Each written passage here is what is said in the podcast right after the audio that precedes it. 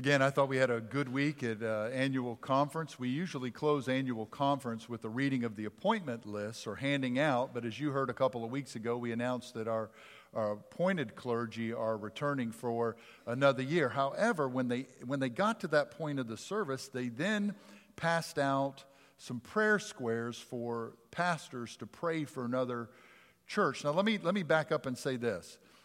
I don't know what it is for whatever vocation God's called you to, whether it's teaching or uh, service industry, whatever business, whatever you've been called to do, but all of us have that town or that place where your business or vocation can, can send you that you say anywhere but there, right? There's a common joke within Mississippi Methodism, and I mean no offense, and we're going to blot this out, Chris. Don't put this on YouTube. But if, if you mess up, they say you're going to get, you're going to get sent to Shubuta. Now, I don't know where Shubuta United Methodist Church is, and I don't know what they did in the past that was so awful to a pastor. But that's, I've just heard that for years. You're going to get sent to Shubuta. So, anyway, we have about 900 churches in our annual conference, and they handed out prayer squares, and they asked for you to routinely, weekly pray for this church. I got Shubuta. I need you praying for me. And I, need, I don't want to leave y'all, and I don't want to, I both, I don't want to go to Shubuta. So uh, I, pray, I appreciate your prayers this year for that church. All right. Some of us may have been out. I know it's been a busy summer, so I do want to rehearse, re- revisit three quick themes that we're seeing in the Psalms. We saw them all last week. We're going to see them again this week. Just consistent ways that God's revealed who He is and who we're to be about. First is this we're reminding ourselves as we go through this summer in the Psalms that these songs tell us so much about Jesus and about our our faith. The book of Psalms is quoted more than any other book in the New Testament. Jesus quotes from the Psalms more than any other book of the Old Testament. These words are foundational, these words are life. This is not just the hymn book of the children of Israel. This, this, is, this is not just wisdom. These words reveal who God is, what He expects from His people.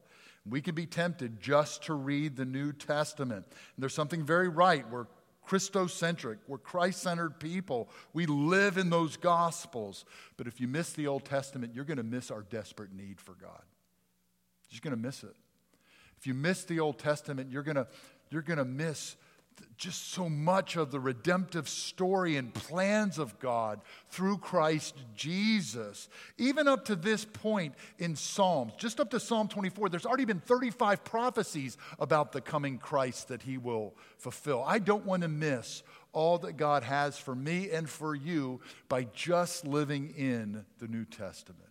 We've got to be in the Old Testament as well. When you watch Jesus, outwit his opponents. So often, it's not just the Old Testament, it's the Psalms. You watch Jesus when he, he's mostly silent before Pilate, but when he opens his mouth and says a word about himself, it's the Psalms. When he's, when he's going against the Pharisees in Holy Week, it's the Psalms.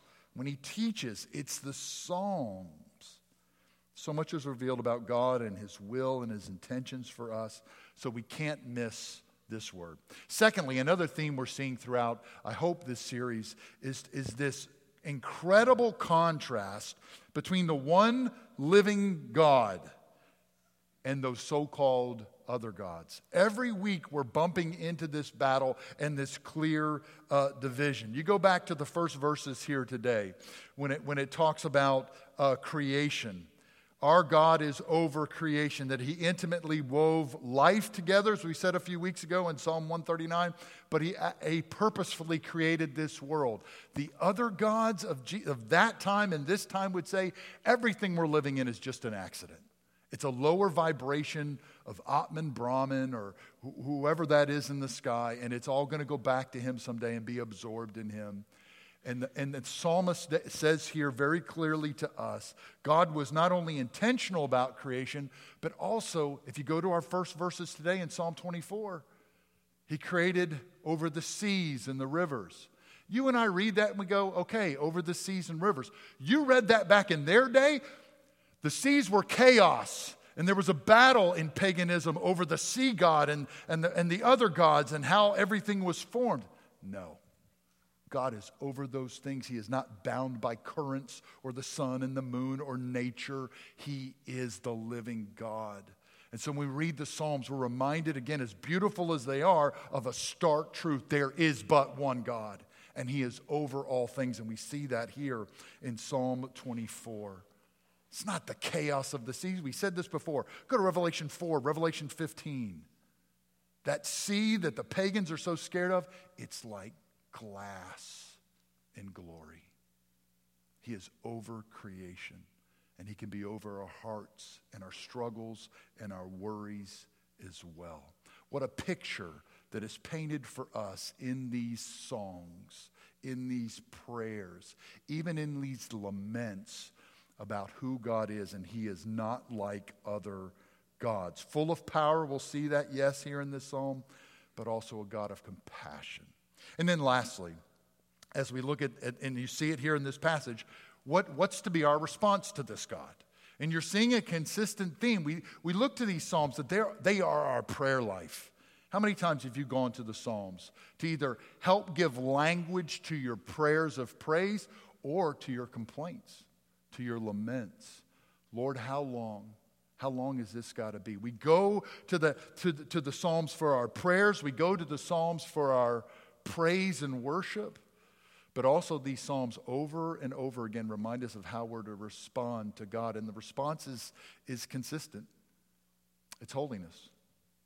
Holiness in my life before God, holiness in my life with others. We saw it last week in Psalm 84 that, that the response to be blessed is to be blameless. We saw it the week before in Psalm 51 God, would you create in me a clean heart and renew a right spirit in me? And you see it here. Here's the question Who can ascend the holy hill?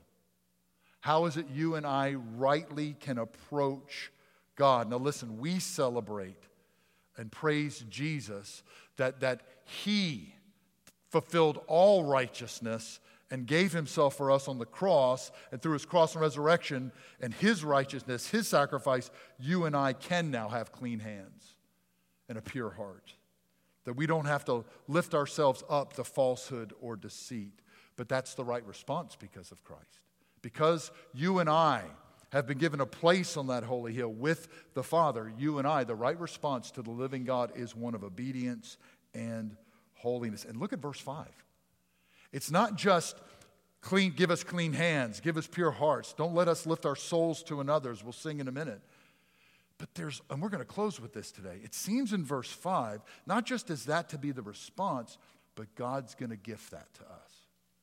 His very righteousness, it's His desire to gift that to His people, to not let us stay and remain in our stuff and our sins and our, and our past patterns, that we can actually be free and live the lives that He's called us to live. Okay, so this morning, two points this morning.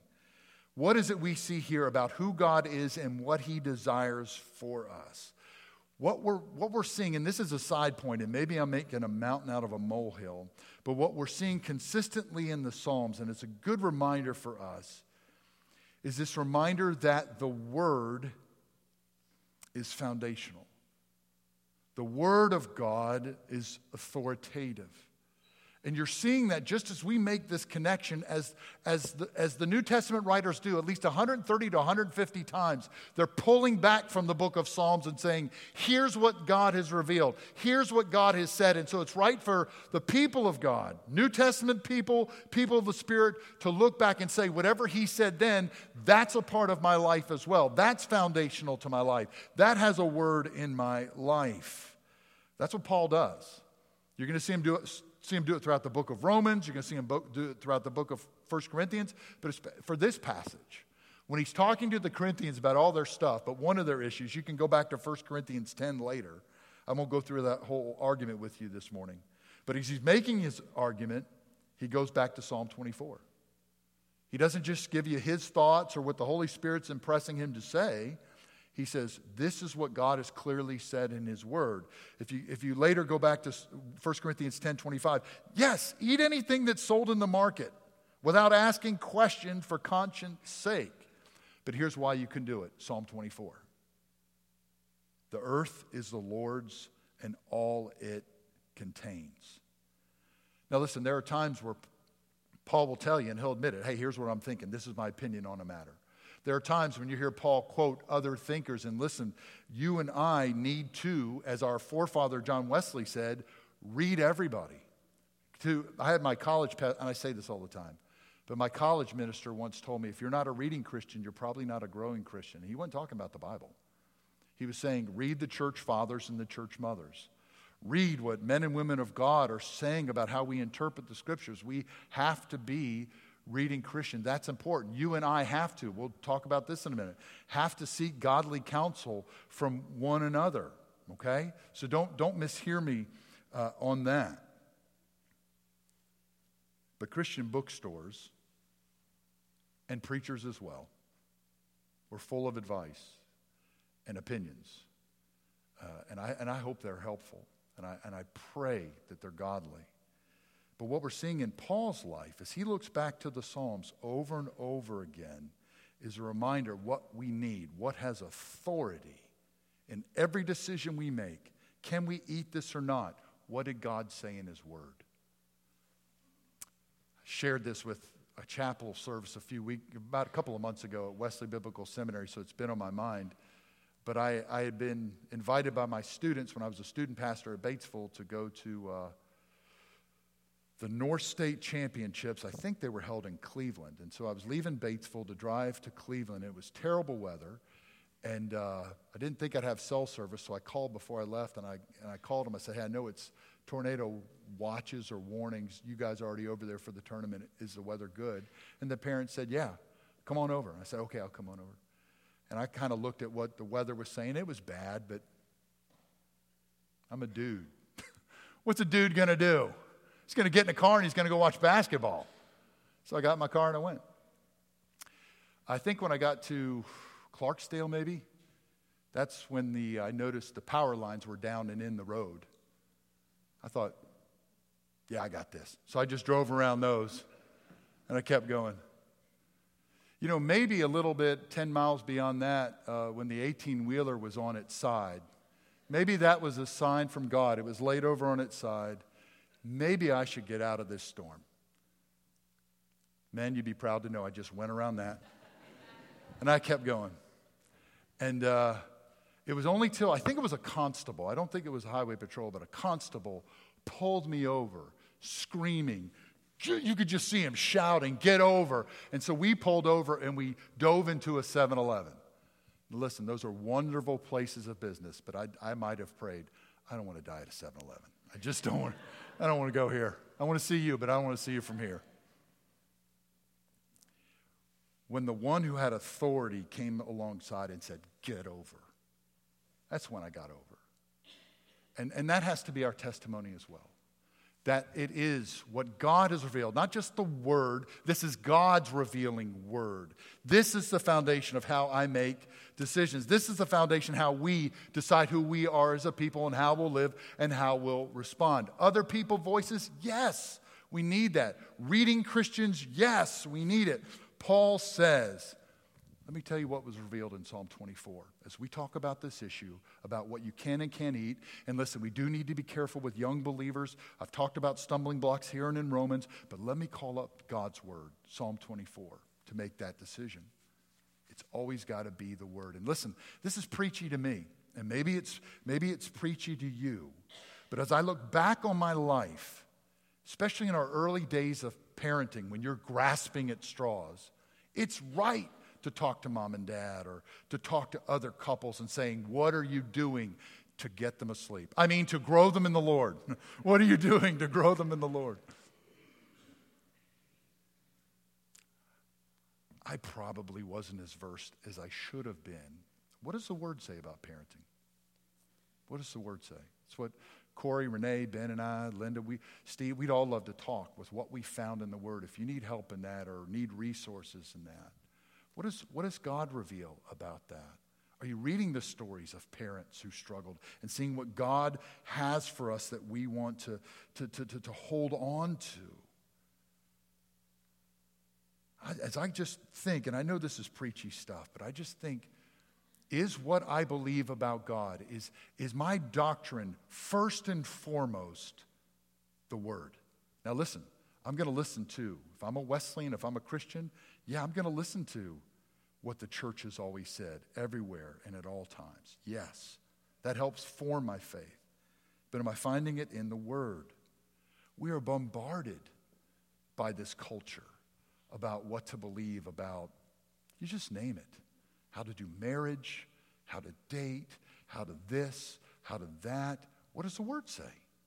What does the Word say? Is that first? Does that have authority?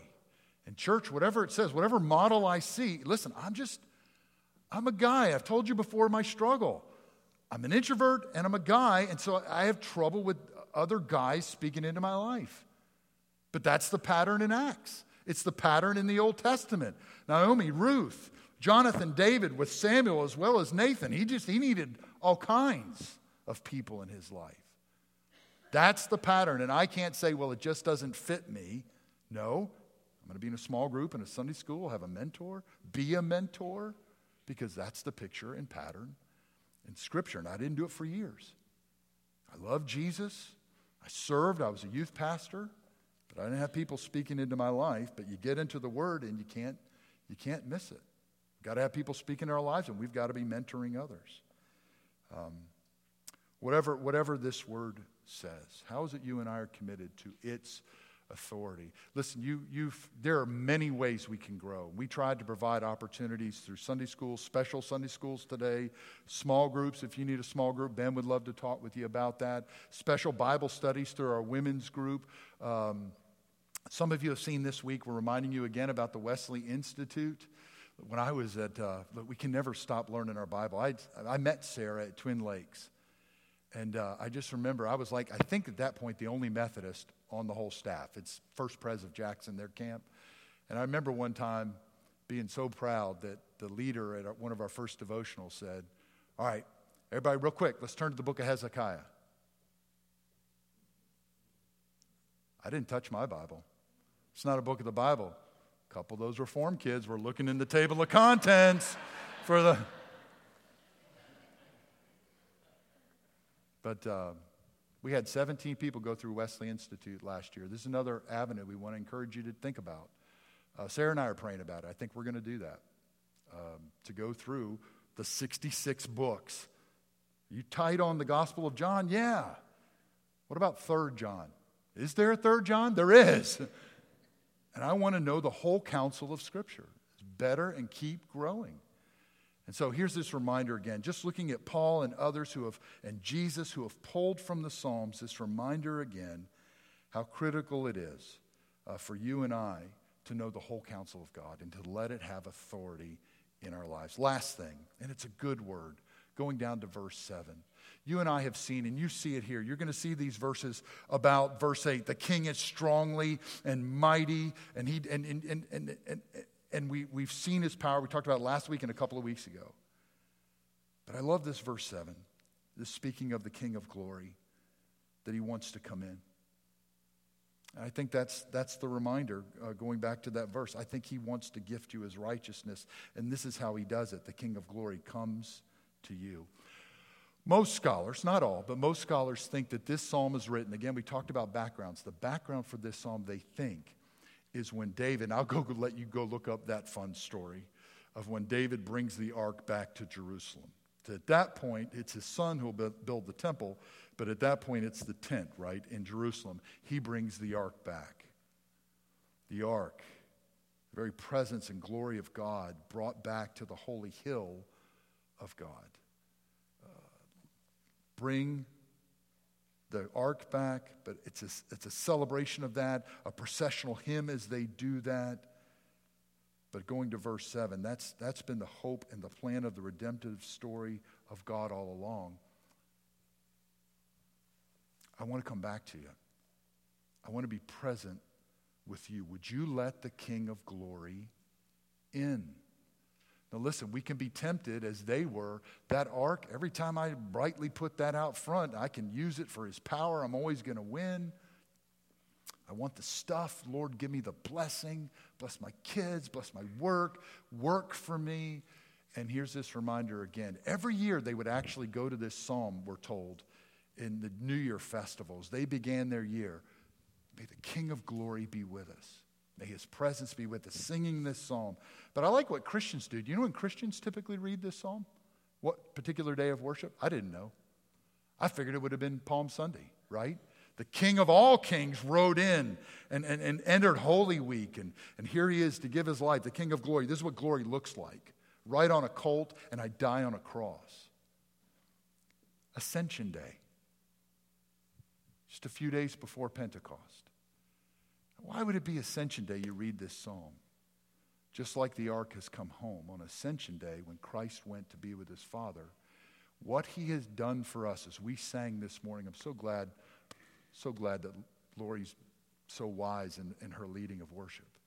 Uh, he yielded his life an atonement for sin. We sang that this morning, and he had completed that work. And that work opened the life gate that all may come in, all may go in. And that's the desire of God, not just to cover our sin, to atone for it, but to have right and full relationship with his people. The King of glory wants to come in. And so it's right that the church for years celebrates Ascension Sunday. We sing the King of Glory, and then just a few days later, it's Acts 2, and it's Pentecost when Jesus, having completed his work and gone to his Father, then he and his Father can send to us that gift of righteousness, the very presence and person of the third person of the Trinity. I'd never thought of this before, but I heard a sermon a couple of weeks ago by Bill Ury. He's, he's preached for us a few times. And he said, Look at the disciples' life after Jesus rose from the dead. Is it marked by victory? You ever notice that? Those 40, 50 days before Pentecost? You ever notice? The disciples, at some point, you remember the stories, went out. They were given authority by Jesus to cast out demons, which they did, and to heal the sick, which they did, and they preached, which they did. Did they do any of that after Jesus rose from the dead? You don't see any of that. Do you see any great teachings in their life? You don't see any of that. Do they love one another? Because holiness is not just being blameless before God, but having right relationships with one another. Did they love each other well? John's gospel's got Peter throwing one of the disciples under the bus post resurrection. What's going to happen to that guy? What, uh, what are they doing to reach people on the margins? They fought Jesus on that. Why would you help a woman at a well? Why would you go to Samaria? What are we doing up here at Caesarea Philippi? Do you see them after resurrection doing that kind of ministry? You don't. When did they do it? When did they love others well? When did they reach people on the margins who need Jesus? When did they have the power of God? It's Pentecost. When the King of glory fully comes into the church.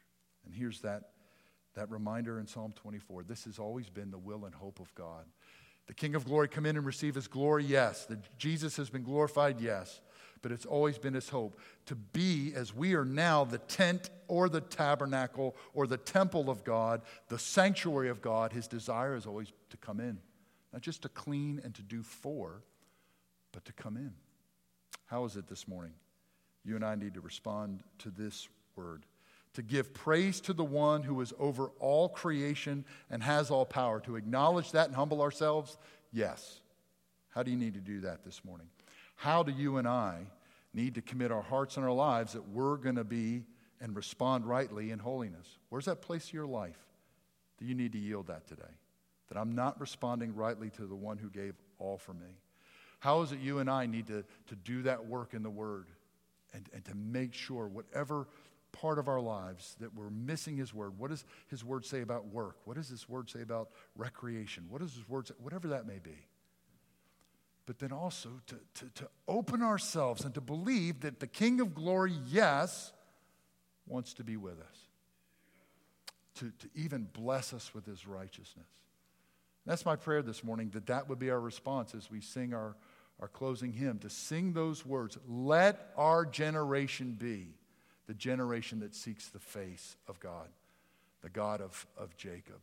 That we'd have clean hands, we'd have pure hearts, there'd be no falsehood or deceit, yes, but also that would know your fullness in your presence. That's what he desires for us. Those words are printed for us in our bulletin. Let's stand together as